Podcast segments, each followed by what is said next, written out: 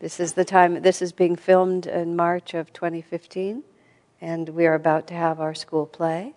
Our school play this year is on George Washington Carver, who was the great scientist and saint who did many agricultural innovations for the American South, and thus the farm implements, and the backdrop upon which they're going to project many great slides. So it's not as if we've changed our teaching or shifted our gurus, but we use our sanctuary also for the children's production, and so it looks a little different. Okay, just to explain. People looking at it will spend a lot of the time not listening to me, but trying to discern Yes, indeed, that is an old farm implement behind me. Yes, exactly. Where the ma- where master used to be, and is still, but merely hidden. Okay. Do we have any questions or thoughts before we? Uh, could you give her the microphone, please?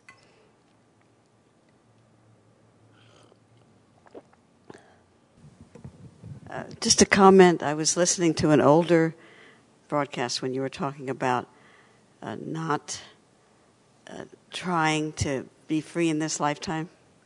Well, or I don't like the way said. that sounds, but we you were having a discussion. It. We're having a discussion about the attitude one should have about whether or not this is going to be your last lifetime or not. Okay? Yes, much better. Vocabulary is everything.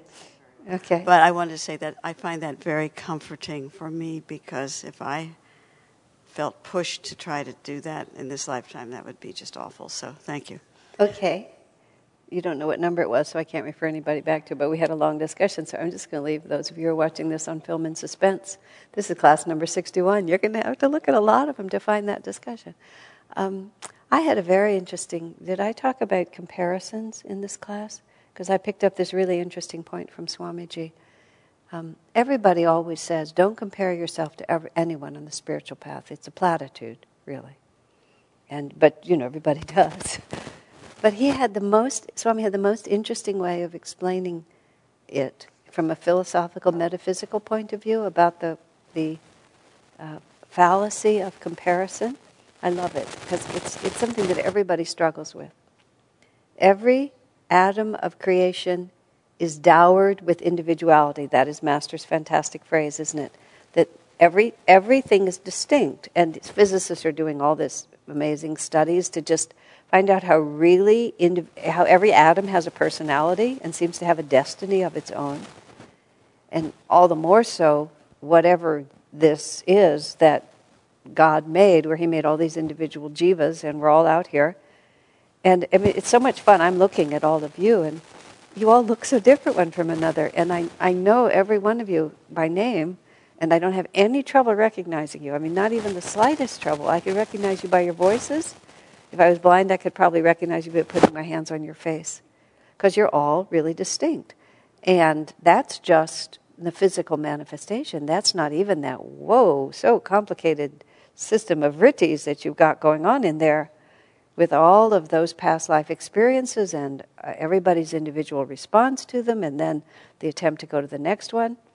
So every single human being, it's not merely like we're a little different from each other, we are absolutely, you know, irreconcilably individual. And so we take what I think of as a golf ball and a tricycle and we put them next to each other and we say, which is the better one? You know, which one is ahead of the other one? And it's not merely that it's unfruitful to do it, it, it literally can't be done. Because what are you comparing? you know, where, where do the two utterly unique entities coincide enough that you can decide which is, you know, which is which? Isn't that an interesting way to think about it? it it's just like whatever our, whatever our destiny is, whatever our exact karma is, it's, that's our karma. Swamiji commented once when uh, that study came out that said, let's see, a woman over the age of 35 is more likely to be killed by a terrorist than to get married again? it actually came out. I think it was over the age of, it might have been over the age of 30, but that was the um, instructions. Now there's been more terrorist attacks, so maybe you know, it's even worse. But it was a, it was a huge hoo ha in the public. It probably was a long time ago that that came up. But Swamiji's comment when everybody was freaking out about it, all the unmarried women over 35 were freaking out about it. Swami made this very simple statement There's no such thing as statistics, he said. There's no such thing as probability. There is individual karma. Period. You will be subject to your individual karma. You're not subject, subject to the probability of it happening. It's either absolutely will or it absolutely won't because it's your destiny. It's, you know, it's the same thought. And because we spend a lot of time overcoming a sense of inadequacy or a sense of rebellion, we enter into the second stage of the soul's long journey, which is called the revolt, in which we just don't want it to be happening the way it's happening, and we just desperately look for a way for it to be happening in another way. And we want to be more like so and so or less like whatever. There's the tricycle and the golf ball. You know, how do you, where do you find the point of comparison? And you know, that's also the celebration of the fact that God made me just the way I am and I'm right on the path that I should be on. I mean, if we're not enjoying ourselves, that's a whole different question. But that has to do with there's just you're, neither in front or behind. You just it just is. It's just a state of. I mean, that, at least that was helpful to me. I found that it helped fill out the platitude a little bit, which is the same as saying, well, you know, somebody's going to be liberated in this lifetime, great. If I'm going to be liberated in this lifetime, that's that's just really peachy. But you know, what I how can I live differently than I am? I'm at the edge of my at the edge of my karmic potential, and I'm just pushing it. and whatever it is, that's it. And this is, you know, is full speed. that's all there is to it. oh dear. There's this joke. I love this joke. There's a picture of a turtle, and a snail is riding on the back of the turtle, and the turtle's in motion, and the snail says, Whee!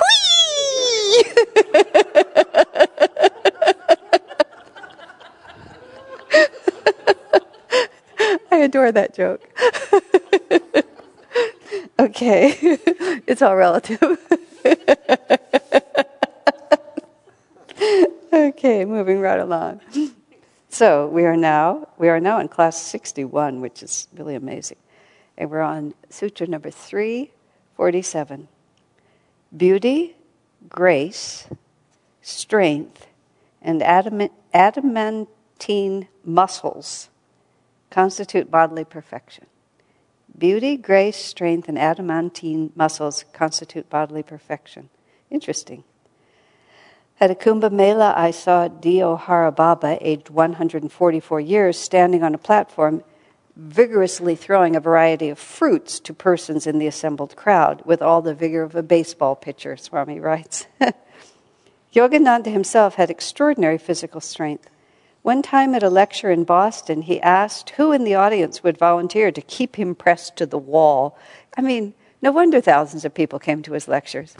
Here's this man in this amazing Bengali accent in his 20s, his 30s. I mean, he's a young man, long dark hair, these orange clothes, you know, like this. Who was going to press me against the wall? And he pulls people out of the audience to try to push this guy against the wall. I mean, amazing. What an entertaining story. Six burly policemen jumped up onto the lecture platform. Everyone present must have thought Yogananda would be bested. He asked them to keep his body pressed against the back wall. Are you ready? He asked. Picture the scene. You know, like this. Yeah, they grunted fiercely. He arched his back. He just arched his back so strongly that all six men tumbled into the orchestra pit. I could just imagine the uproar in the audience. And amazing. Another thing is highly probable a yogi will retain his vigor and magnetism to the end of his life. Probable, he says, because of course they have different reasons. So, let me just find here. You know, I, there were several things about this that I really like bodily perfection, beauty, grace, strength, and powerful muscles. Very interesting. I remember Karuna tells this story, Karuna McDivitt uh, who's now in the astral world and perhaps back in this world again, who knows? But he's off, Karuna is off the planet. He tells about his first meeting with Swamiji, in which uh, his wife Shoshona dragged him there. And Karuna was going to sit in the back of the room. It was a program in Sacramento, and he was going to sit in the back of the room because he was really, he's Australian and he was really unsure. Australians have what they call tall poppy syndrome, which is they don't like anybody to really stand out in the field.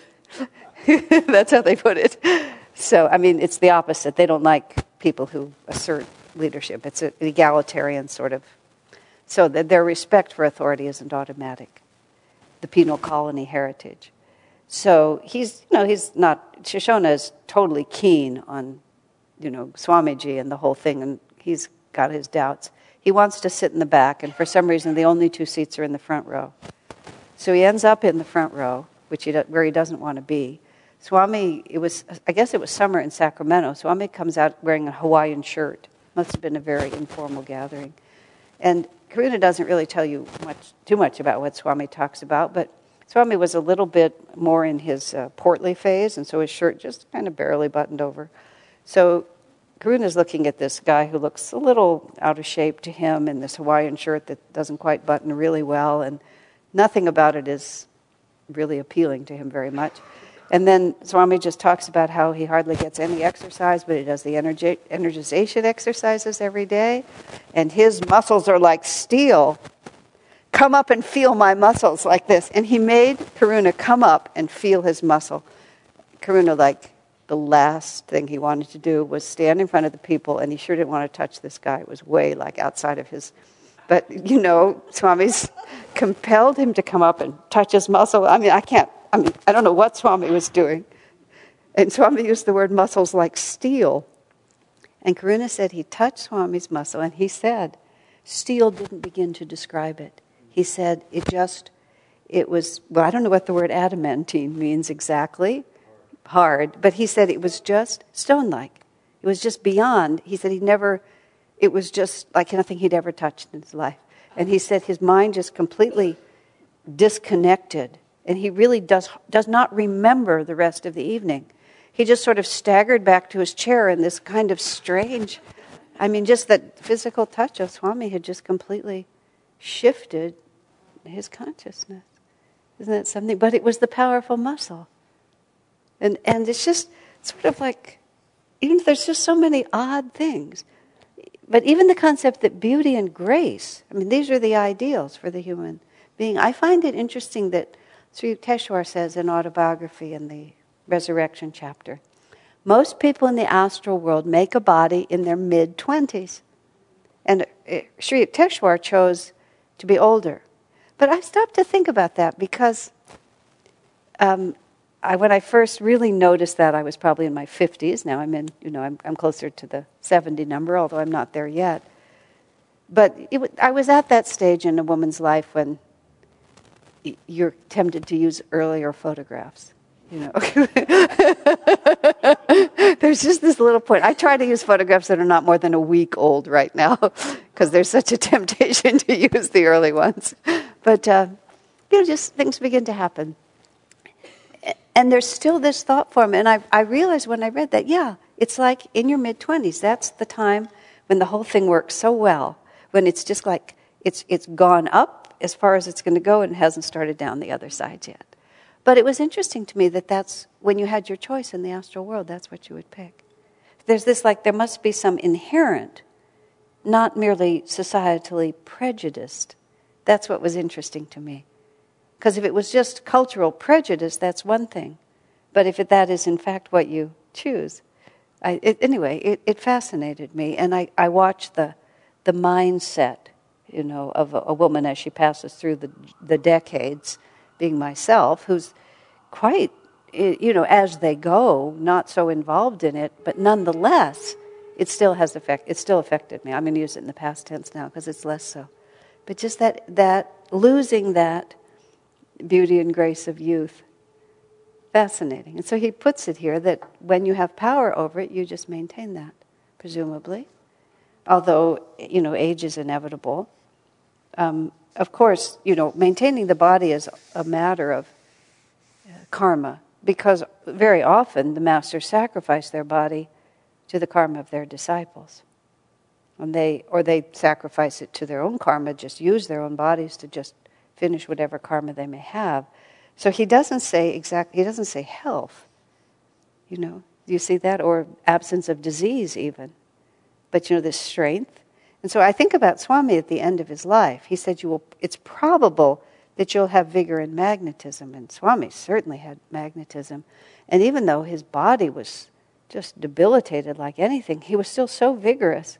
It was like he couldn't carry the body anywhere. He had to have, at the end, a person on either side of him. If he hadn't had such, you know, 24 hour attentive care of whatever kind he needed, he certainly would have been wheelchair bound at the very least. But instead, people moved him. But as soon as he got from spot to spot, it was so interesting to watch. As soon as he didn't have to move his body anymore, it's like the vitality was the same, in fact, greater than any other time in his life. And his mental acuity, and it was, it was just, it was really astonishing to watch. And even, in fact, the way his face looked.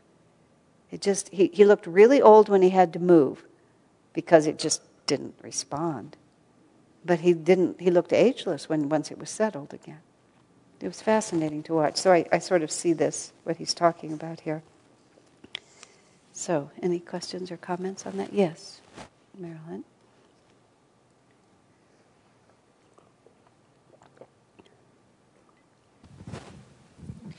When you when you said in the beginning about um, every atom is endowed with individuality, dowered is endowed, the word. Endowed, no, he, with in, he uses the word dowered. Dowered, dowered with individuality. individuality. It's not a word that I'm familiar with, except that's the quote. Uh-huh. Well, I was just thinking, whatever whatever it is that holds every atom in our body together, I mean, that's quite a job. If every if every atom is individual, and so no matter no no wonder it falls apart at the end.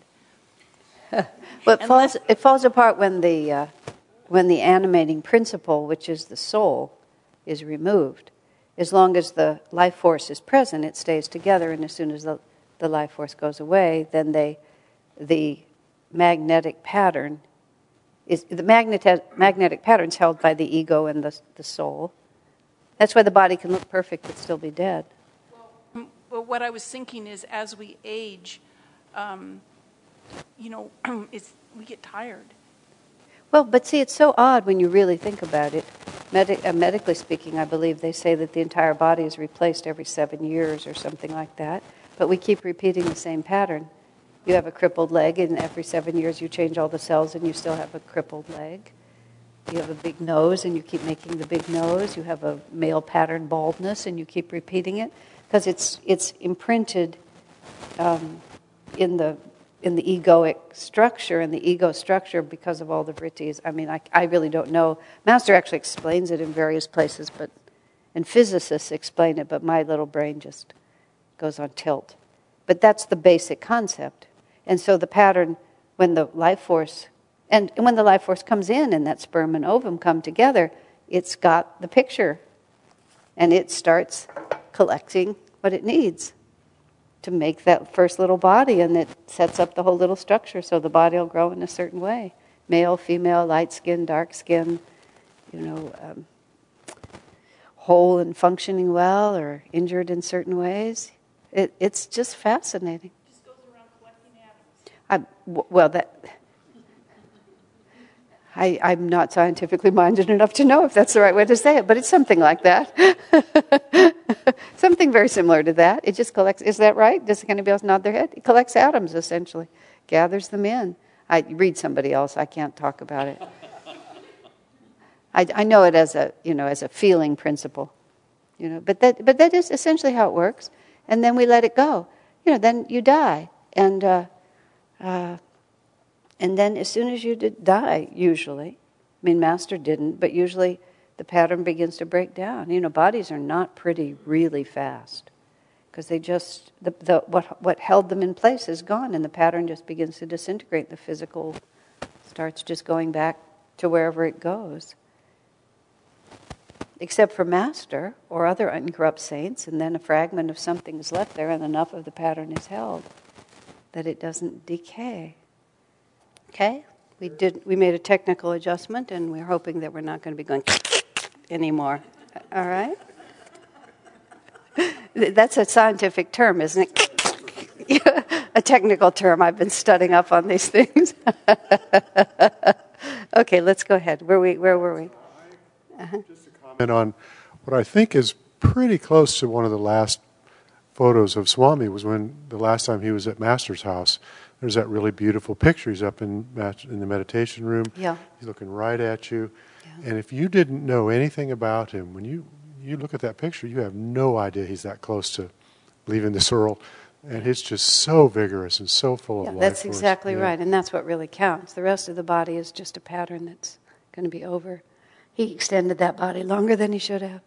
I remember uh, Janaki Devi's mom lived way longer than she thought she would, than, than her, her daughter thought she would. And she said she was a South Dakota farm woman and she never gave up anything until it was really finished.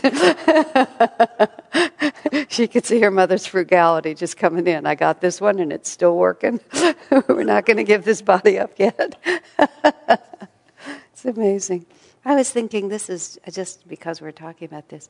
My aunt and uncle, my father's older brother, um, the last years of their life, after my father had died, I, they lived on the East Coast, and I somehow got involved with them. My friend Seva, who, who's known me all my life, sort of said to me, Where did you get these relatives? You never used to have them. I just somehow, in the last 10 years of their life, I just somehow got engaged with them. I, I'm not quite sure how it began. They were always my relatives, but I w- I didn't have much. But anyway, I helped them. Toward the end, I went out and helped them move and various things. But my aunt was 89 and my uncle was like 95 or something like that. And he, his mind was not sharp. Hers was absolutely clear, but her body was tough. I mean, she was having tough time with her body. She had a really hard time with her lungs. And, and she was so determined to outlast him because she felt he needed her, but she simply couldn't. She just really couldn't. She just couldn't make her body keep working. And she finally gave up. But she gave up and died within just like a couple of days. I was just thinking about that, just thinking about her driving over here, that, that she had really trouble breathing, and it was just that the relationship between the will and the life force.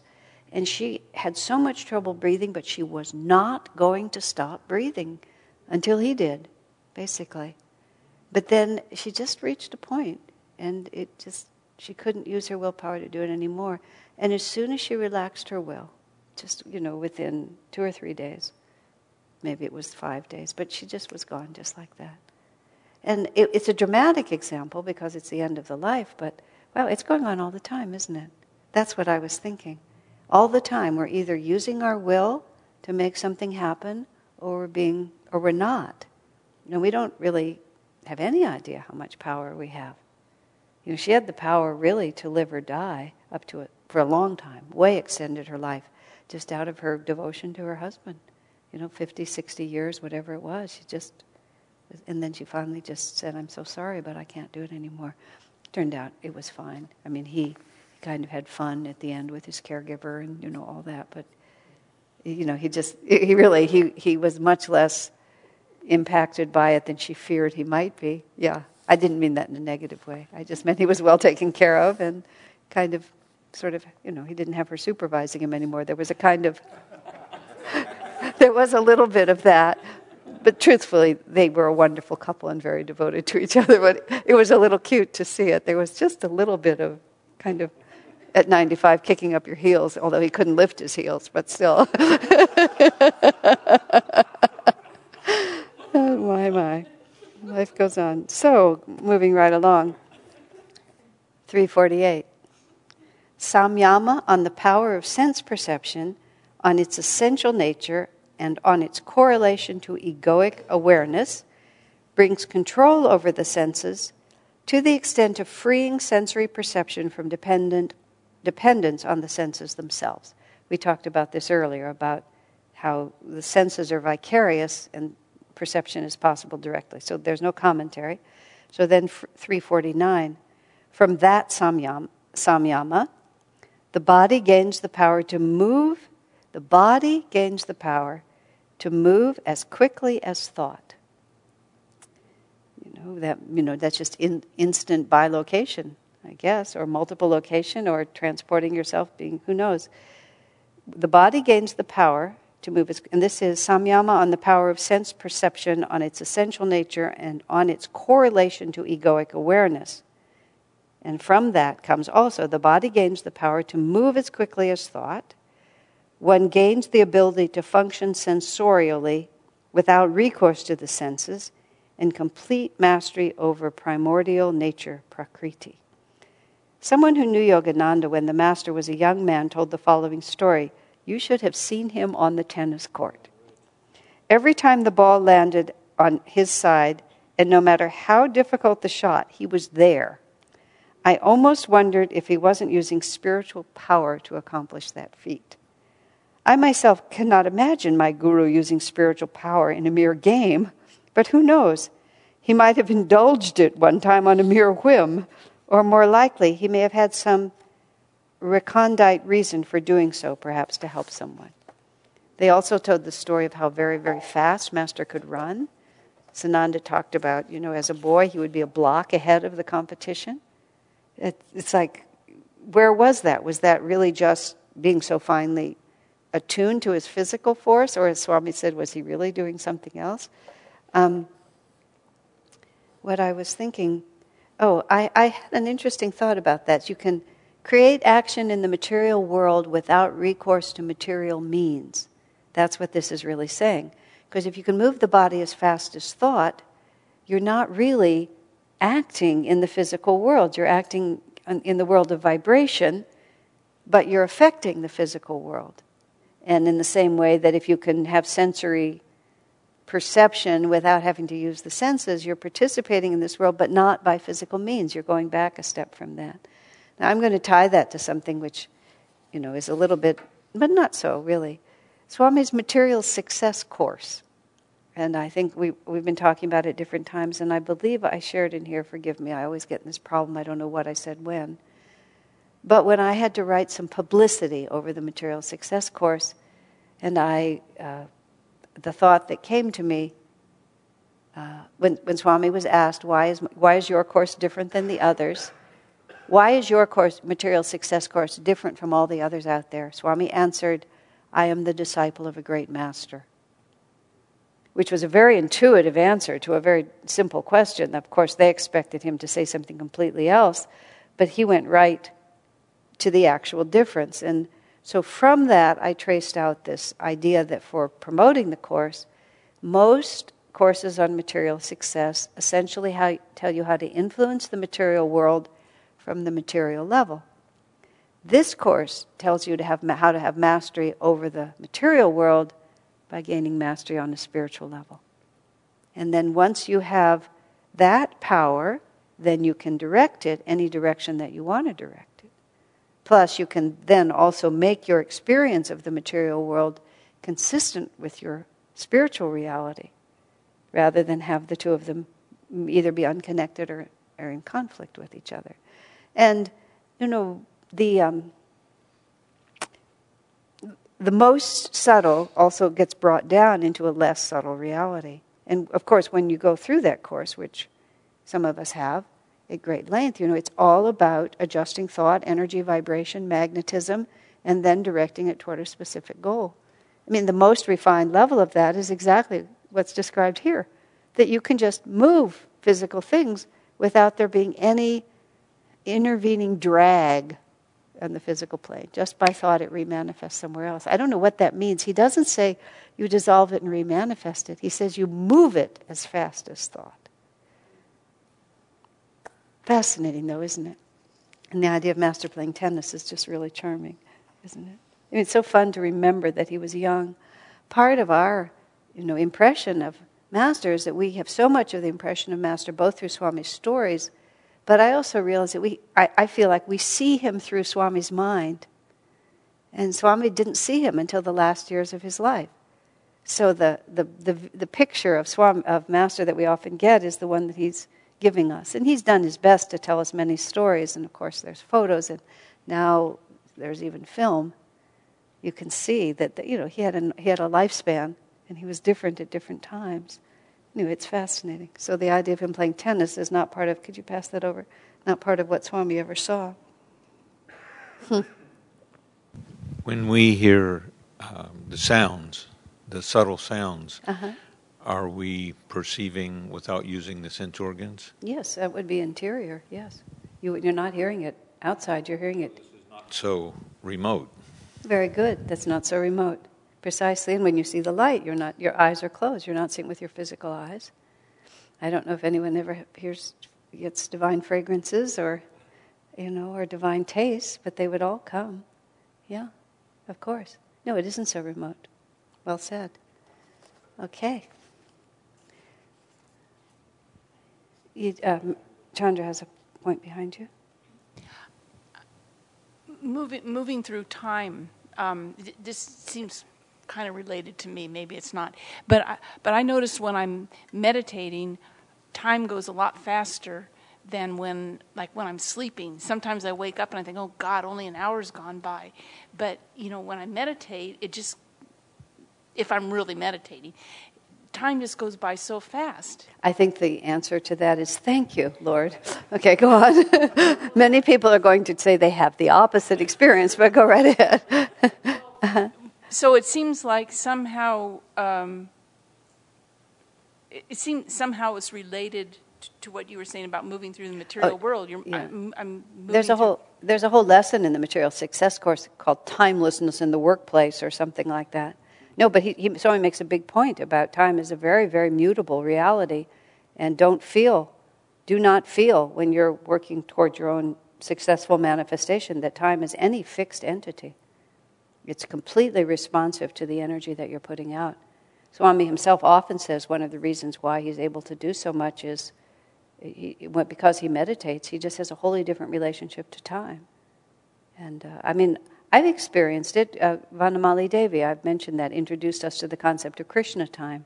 That's what she called it. When you don't really have time to finish something, but you know that you have to do it, you just turn the clocks to the wall and you shift over to Krishna time, in which whatever, it just, it's partly uh, when Krishna held the sun in the sky, when Arjuna had made the vow that he would kill this certain warrior by, before the sun went down, and if he didn't, he promised to kill himself. And he, it looked like he wasn't going to make it. So Krishna brought in a cloud, and it went dark, and everyone thought the sun had gone down, and the opposite warriors put their armaments down. And at that moment, Krishna said to Arjuna, Strike now. And it was the, the, the opponent was not expecting the attack, so it was really not honorable. But so, so Arjuna went to kill him and did, at which point Krishna removed the cloud and showed that he'd held the sun in the sky. And so then the sky, then it went down, because otherwise Arjuna wouldn't have succeeded. And Krishna was excoriated for this adharmic act. Krishna's response was, It's the beginning of Kali Yuga and darkness is ascending and it just other measures are required. But that's partly where the Krishna time comes from. Krishna will just hold the sun in the sky because it has to be done. So you can rely on him to just hold the sun in the sky and just give you as much time as you need until you're able to finish. But I've actually realized it's a real it's a very real thing. If it has to be done and there's no time to do it, you just stop worrying and start working and somehow it works. I was with Dharmadas. Dharmadas is one of the coolest cucumbers I know. we were having, we were leaving on a, he was leaving with Swamiji on this journey. We were in India, and he had to finish this book so that he could go to the printer.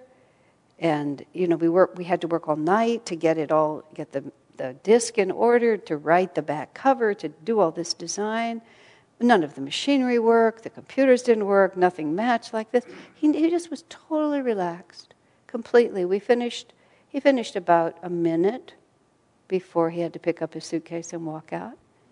But he just was completely the whole time. You know, every so often I'm looking at the clock like this. He just, you know, things are breaking down, nothing, just boom, just absolute confidence. It was a big lesson. He just knew it had to work, so it would work. That was all there was to it. Did you have a comment? Pass the microphone back over. No, it, it doesn't go on the recording, and it's confusing for everyone. Mm-hmm. Looking at that, I was looking at the sentence that says, the body gains the power to move as quickly as thought. That seems to me to be the way the the uh, Sri Yukteswar or or Lahiri would show up somewhere Yeah. else. Well, this is confusing to me. Were they actually moving their physical body? Because then sometimes there were two bodies. Yeah, but and then that's what I how I first read it. That you know I'm here in Calcutta, and then all of a sudden I'm there in Varanasi. That just as quickly as thought they were somewhere else. But I can't say for sure. But that's how it looked to me. Yeah, or he's standing there. Well, you know, Jesus did that sometimes. They said he would just be standing there, and then he'd be standing there.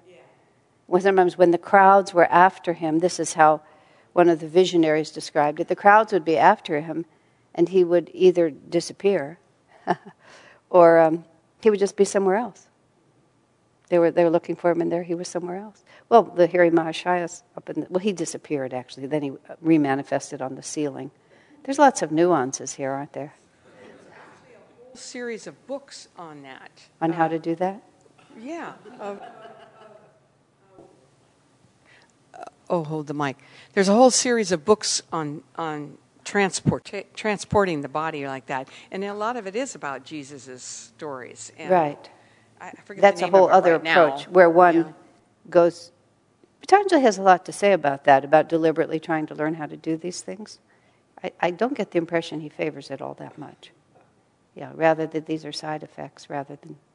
But yeah, of course, people pick that up all the time and try to teach you how to do that. You can develop powers. You can develop powers directly, or you can have them appear spontaneously because of your purification of your consciousness to realize God. Well, master, I don't see any need for me to do that. No, but people. Well, no, but people go. It's it's a path people follow. I mean, it needs we need to comment on it now that you brought it up. People develop psychic abilities, and you can go and develop psychic abilities. And many people start on their consciousness expansion journey by being attracted to developing some kind of a power, like learning how to transport yourself. Now, this is a, lot of what we were talking about last week. You know, um, is that really what I want? Or do I really want to be in bliss all the time? You know, do I really want to spend all this time learning to do something where, yeah, so it's yes, but you can, but no, it's not. But p- people start where they start and they learn as they go. And so you just kind of. One thing is that the ability to function sensor- sensorially without recourse to the senses. Well, it's the whole thing. It's all of it. It's just transforming. I found it to move the body as quickly as thought was the most fascinating part to me of that one. But all of it just says the body's no longer an obstacle. We're just living outside of it. We're living in the spirit world, which I think is a real good idea. I was saying on Sunday, just commenting, you know, to be happy because everything is just going the way you want it is not really to be happy, that's to be pleased. To be happy is something quite else. If nothing is troubling you and therefore you're happy, that's just a, you know, you, you see what I mean? It's quite different. And if one has relatively good karma, or just is in a karmic cycle or astrologically auspicious period, you, you kind of get the impression that you really have your act together until something happens. It's nice to be humble. I'm not saying you should anticipate and be afraid, but it's always nice to be humble and to pay attention, um, to be good merely because it's your habit to be good, to be cheerful merely because you get your way all the time. You know, am I really, do I really have self mastery? Or am I just enjoying my good karma? Don't be paranoid, but always be trying to expand yourself and really take even what you're enjoying and offer it back instead of just thinking, now I finally got it together and this wave is going to stay up and never go down. That's what happens, and then you're surprised when it goes down. Whoa, look at that. There it is, it went down. Swami says in so many places, it doesn't matter, it doesn't matter to me whether I suffer or not. Suffering and happiness are just the same. I mean, he, he says in many, many places, it doesn't matter if I'm suffering. And I, I've really thought about that a lot because it matters a lot to me when I'm suffering. And I've been just really trying to tune in how could it not matter? It's like even my own mind says, how can it not matter that I'm suffering? And every so often I get this little tiny glimpse of, of having your consciousness be big enough that the fact that this part of it is suffering is not right here. Swami was saying that in something I was reading. Uh, he was talking about being on the bus and having this feeling that there was this huge, monstrous thing running across the building just to the, you know, that they were driving by. And it was a fly moving across the window. But peripherally, it, it was so close to him, it just looked massive. And he kind of was looking through the window at the building. And he just said very simply, that's how we relate to our own experiences. They seem massive to us. And it's not like it's any different than it actually is, it's just how close we are to it. And how close we are to it in time, because of course the tragedy of two decades ago is not the same as the tragedy of two minutes ago, which is one thing. The tragedy of five incarnations ago, we don't even know about anymore, although sometimes when we begin to suffer, we suffer out of proportion to the present cause. And one has a suspicion that one has fallen into some karmic abyss. You know, really, you just like your your unhappiness or your resentment or whatever, your your jealousy, your resentment, your pain is just out of proportion to what's happened. But it's not it's not unreal to you. It it just it's hard to tie it to what happened, but the experience you're having is real. But it's all about perspective. So I presume when Swami was miserable in his health and I asked him, How are you? Compared to eternity, I'm just fine. So, in the movie of my life, this is going to be a 30 second scene, is different than this is only going to last two and a half years. Uh, it's just, I, I don't have an answer for it, but I've been contemplating it a lot because uh, just it's an important thought to contemplate. You just don't want to get caught out.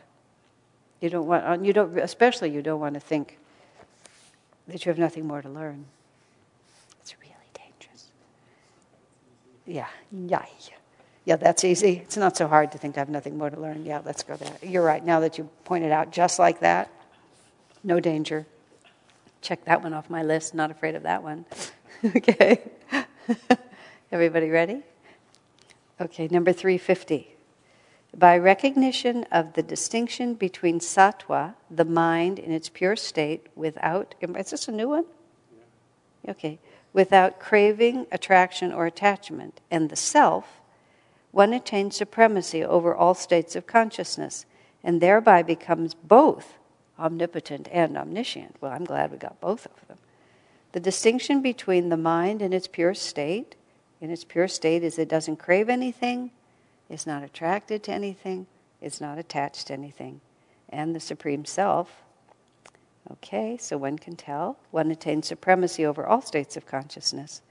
Achieving oneness with God is not comparable to climbing a long, steep ladder.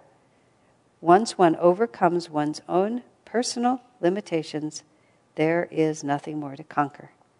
We are as close to God, even now, as we'll ever be. Swami was saying, once you attain this, these high states of consciousness, Swami said, it's all so obvious. I love the way he put that. It's just so obvious. You can't figure out why it was so hard to see before. I don't know, you know, what do you think about things like that? You believe him, and it's very promising. Um, you know, the fact that we're only removing obstacles, we're not trying to accomplish anything is a helpful thought because it, it keeps turning your attention back inward and you realize that if I just keep working on my attitudes and my responses to life, that's really all that I have to do. It's really all, in other words, it's completely within my control. I don't have to make anybody in this world do anything. And I don't have to like become something I'm not already. I just have to wake up. Mm. That's why Master said, How is everyone today? Awake and ready. How feels everyone awake and ready? Just there we are. I love these teachings. I can't always understand them, but I do love them. Me, there was another point. Let me see if I can remember what it was. No, I can't. Okay. So let's do one more and then we'll take a break. Number 351. By non attachment, even to the siddhis, the various powers, the seed of bondage is destroyed and supreme freedom is obtained. Same thing. Once our bondage to ego is finally and completely snapped, there is nothing more to be attained. There are no outer kingdoms to conquer. We are supremely free. I was remembering when, uh, uh, find it, when Swamiji was uh, being questioned in court, when we were through all those 12 years of litigation, and especially the second lawsuit, which was such a personal attack. He just had a, a, a policy, which was, I'm not going to defend myself.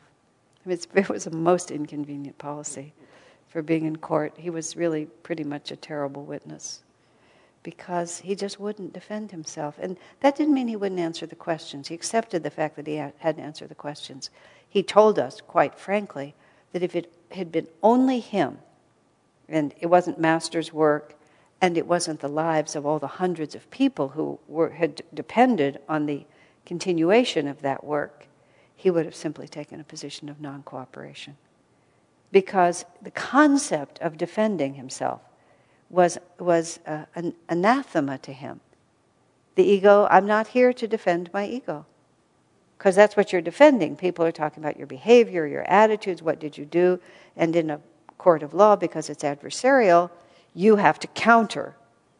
They're accusing, and you have to counter. And Swami's long standing philosophy of life was not to. Whatever position or opinion you want to hold, it was a matter of principle to him not to defend. Because I am what I am before my conscience and God, and what society, people, the newspapers, lawyers, the courts, the audience, whatever they think, what difference does it make? I am what I am. And, you know, we defend ourselves on a very steady basis. He has in the book, Sadhu Beware. When people misunderstand you, don't explain. Just leave it. Let them think what they want.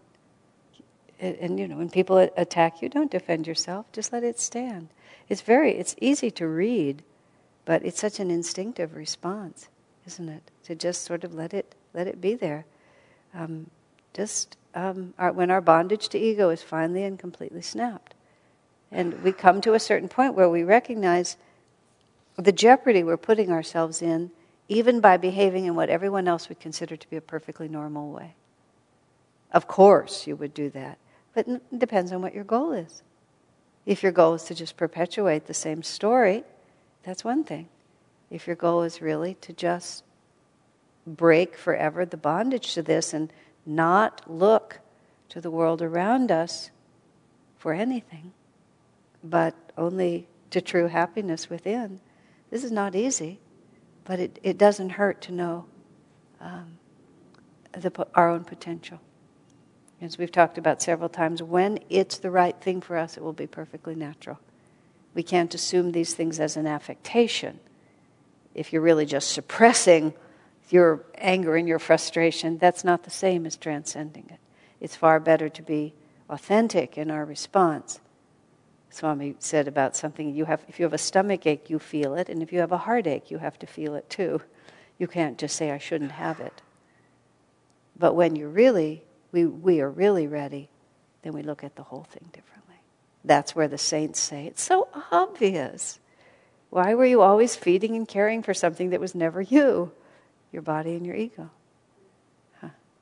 Let's take a, a short break. We may set a record for number of sutras. Per, no, we're not. We're not really getting going. We're getting close to the end of chapter three. We are, but God knows whether we'll make it or not. Okay. Um, now we are in Sutra number 352. The yogi should neither accept nor preen himself over the praise ad- or admiration of even celestial beings, as there is always a danger of falling back into what is undesirable, which is to say, ego consciousness. It's interesting, you know, just putting that in there. Don't get a swelled head, great yogi. My guru used to say, and wrote in a poem to his guru in Whispers from Eternity If all the gods protect me behind the parapets of their blessings, Yet I receive not thy benediction. I am an orphan, left to pine spiritually in the ruins of thy displeasure. What a beautiful poem. Even the astral gods are not perfect. they still have some ego bondage to sever. But I have known enlightened beings here on earth also who have given me advice that conflicted with what my guru had said to me, had told me. I remained firm in my obedience and loyalty to him. Many are even the true paths to God. I have chosen mine. That's a really beautiful, isn't it? Wow. So, just in other words, don't get distracted from your single path. I mean, the sutra itself doesn't mention the guru, but what, because Swamiji talks about the guru, he must have a picture in his mind of what this would look like. You know, that we suddenly, everybody thinks you're wonderful and you stop listening. It, it, it's interesting how, in Autobiography of a Yogi, when Master finally goes back to see Sri Yukteswar, and Master chooses to describe that meeting by quoting from the diary of Richard Wright. And how Richard Wright is just so amazed to see Master, who has been obviously the Sat Guru and the supreme authority in all circumstance, suddenly he's just his own Master's disciple. Just a complete, because, because he'd never seen Master um, re- reverence and sub, uh, submit himself to someone like that. So that's why Master himself couldn't describe it. It had to be described by Richard Wright. But you could see how one having attained a certain reality, because the stories are full of, Swami himself talks about having reached a very advanced state of consciousness and then having an argument with his guru. What would cause you to have an argument with your guru? Well, somehow your head gets kind of puffed up, doesn't it? And all of a sudden you think you know more than your guru does in this point. Think of the story of Judas and Jesus. Judas trying to push Jesus to be different than he was. Why was not this ointment sold and the money given to the poor? When Mary Magdalene came in and wasted it all on Jesus. I mean, where is Judas coming from? Somehow or another, he got himself a little puffed up. And we, we get puffed up when something reinforces that. So we're having visions of astral beings who are telling us we're really swell. I don't know where it comes from, but one place or another. So the fact that Ma- uh, Swamiji turns this immediately to obedience and humility before your guru and single minded devotion to your guru, there's a warning in here that we really need to hear. It's very important. Uh, just, I remembered, even the astral gods are not perfect, they still have some ego bondage to sever in some context or another, Swami was quoting masters saying, maybe it's in conversations, that the gods, you know, all the, that panoply of gods, Indra, Agni, all those gods, he said they are positions that are held by different souls, like the King of England. There's always a King of England, but it's not always the same soul that's the King of England. So there is always an Indra, but a person will hold it for as long as it's karmically appropriate and then they'll move on and then somebody else will be Indra. You know, because a lot of things that are myths are not really myths, that seem to be myths. I, what are you supposed to do with it? Even the astral gods are not perfect. So there's astral gods, we start there, and then they're ego beings. Devas, angels, it's everything, everything in creation is on a spectrum between delusion and absolute final freedom. So all of these different beings who are more elevated are not necessarily free. Swamiji made the reference of uh, uh, he was talking about the Mormon religion, um, where whoever was the founder of that, he received it from an angel, is how he put it. And Swami said, you know, a master doesn't receive it from an angel. Whether he, whether he actually did receive it even from an angel is a whole other conversation. But even that statement, I received it from an angel, Master is God conscious, and it's a he receives it directly. So even that is a lesser revelation than self realization. And the angel gives it to you for what reasons? Who knows? Because they're not free. And Swami tells that interesting story. I've told it several times, but it's relevant here. Findhorn community in Scotland uh, in the 70s uh, was so, in the early 80s, was so, it's just this huge phenomenon because of their at that time really unique and phenomenal cooperation with the nature spirits. And the nature spirits was a huge part of what they were doing. They had Eileen Caddy there and others who were very, very tuned into these things. And you know, there's the famous picture of the giant cauliflower growing in the snow because the nature devas were just so keen on doing nifty things for, with these people. And then Swamiji went there to, to visit for a conference, and he was there, and he, I mean, he enjoyed many things about it. He was, he was friends with Peter Caddy. And uh, Swamiji said he had a very difficult time speaking there, and he felt that, like that there was a strong force opposing his presence. He said they did, it, the force didn't mind when he sang, but it objected strenuously when he tried to teach Master's teachings. And he felt that it was the nature spirits because they had gotten themselves into a pretty, pretty good spot here where people thought they were really the bee's knees, so to speak. They were the, the top of the food chain, and Swami's coming in with Master's teachings, which just way transcended them, and he, they didn't really want him to speak there. And he said that oppressive force stayed the whole time they were there, and then when they left, he said when they were about 10 miles away, it finally lifted. But that was his interpretation of it, because the devas have egos you know, they're just devas. They're not, they're not God realized masters.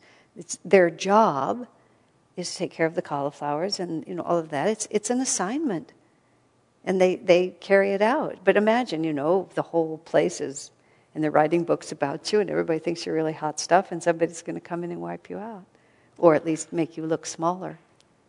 Isn't that fun? You know, I when Swami would say things like that, I know him well enough that he wouldn't say it unless he felt it was really true. Yes. And so, in this context, devas are astral beings? Devas are astral beings. Are they a separate line of development? Or are they just angelic beings who are really interested in nature? Are they more advanced than highly advanced people? Who knows? It's all just a mystery to me. In, in the autobiography of a yogi, The Resurrection of Sri Yukteswar, he describes mermaids, gnomes, fairies. And then I asked Swamiji, so, and I, every time I say this, it's the mermaid one that gets me. That thought that we have to be everything before we're liberated. Like, do we do a whole cycle as mermaids? It's just like so out there for me, but it's right there in the book, mermaids.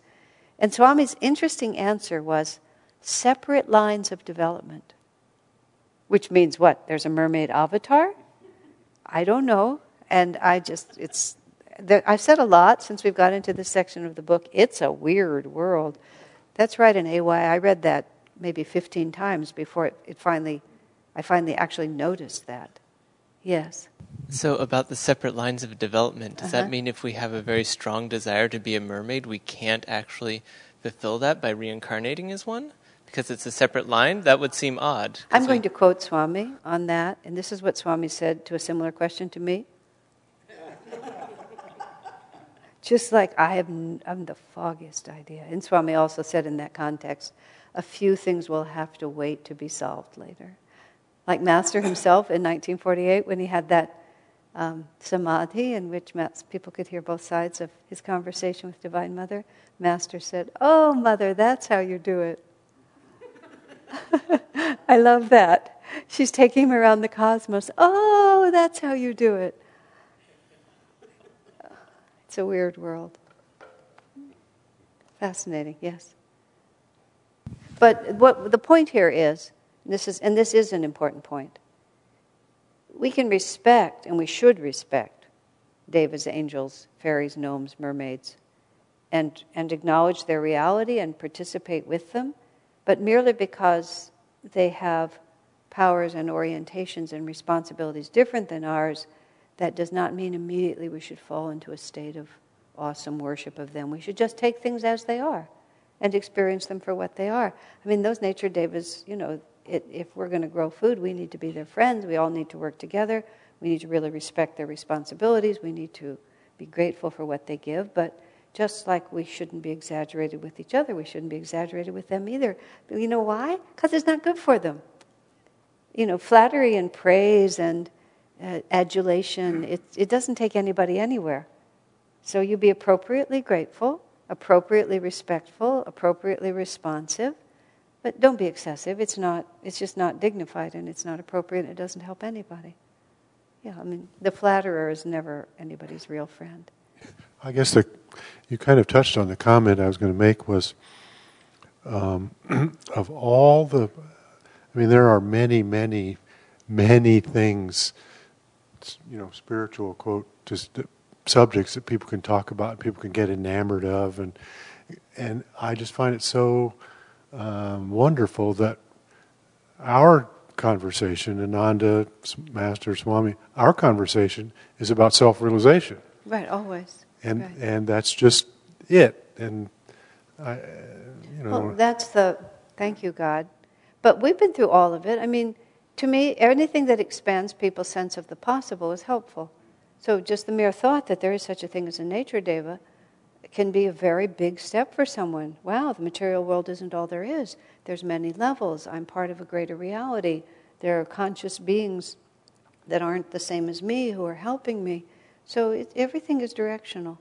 I mean, with Swamiji, what I always watched, he would just kind of feel where a person was, and then he would help them move forward from that spot. And he was very uh, comfortable with wherever they were. That was just where the conversation started tonight. He was very comfortable with wherever they were, because wherever you are is where you are. You can't help it. It's where you are. And so the only thing that matters is which way you're facing and whether or not you're moving in the upward direction or whether you're burrowing back into the mud. And everybody's responsibility to everybody else is to try to help us get out of the mud. But you have to you can't move except from where you're standing. And I, somehow I learned that with my parents in the last years of their life. That was a, a huge learning for me. Oh, there's nothing wrong with this karma. My mother has Parkinson's. My father's mind is not working so well. You know, it was a it was a tough story there, and I I was just freaking out. Is the you know to use the to use a term of art here, just freaking out over the whole thing and then one day I thought, why are you freaking out? This is just their karma. You know, they've spent incarnations, literally, for, for millions of incarnations, they've been working up to this moment for all that it's going to give them. Why are you freaking out? And also, what is the option? It's like, oh, I think right now they should completely change all those incarnations and have a different result because I don't, I'm not liking this. That's called the revolt. That's the second stage of the soul's long journey, in which instead of dealing with things as they are, it declares how it wants things to be. And then it spends a lot of time beating its head against a stone wall, thinking that that stone wall is going to change. And it doesn't.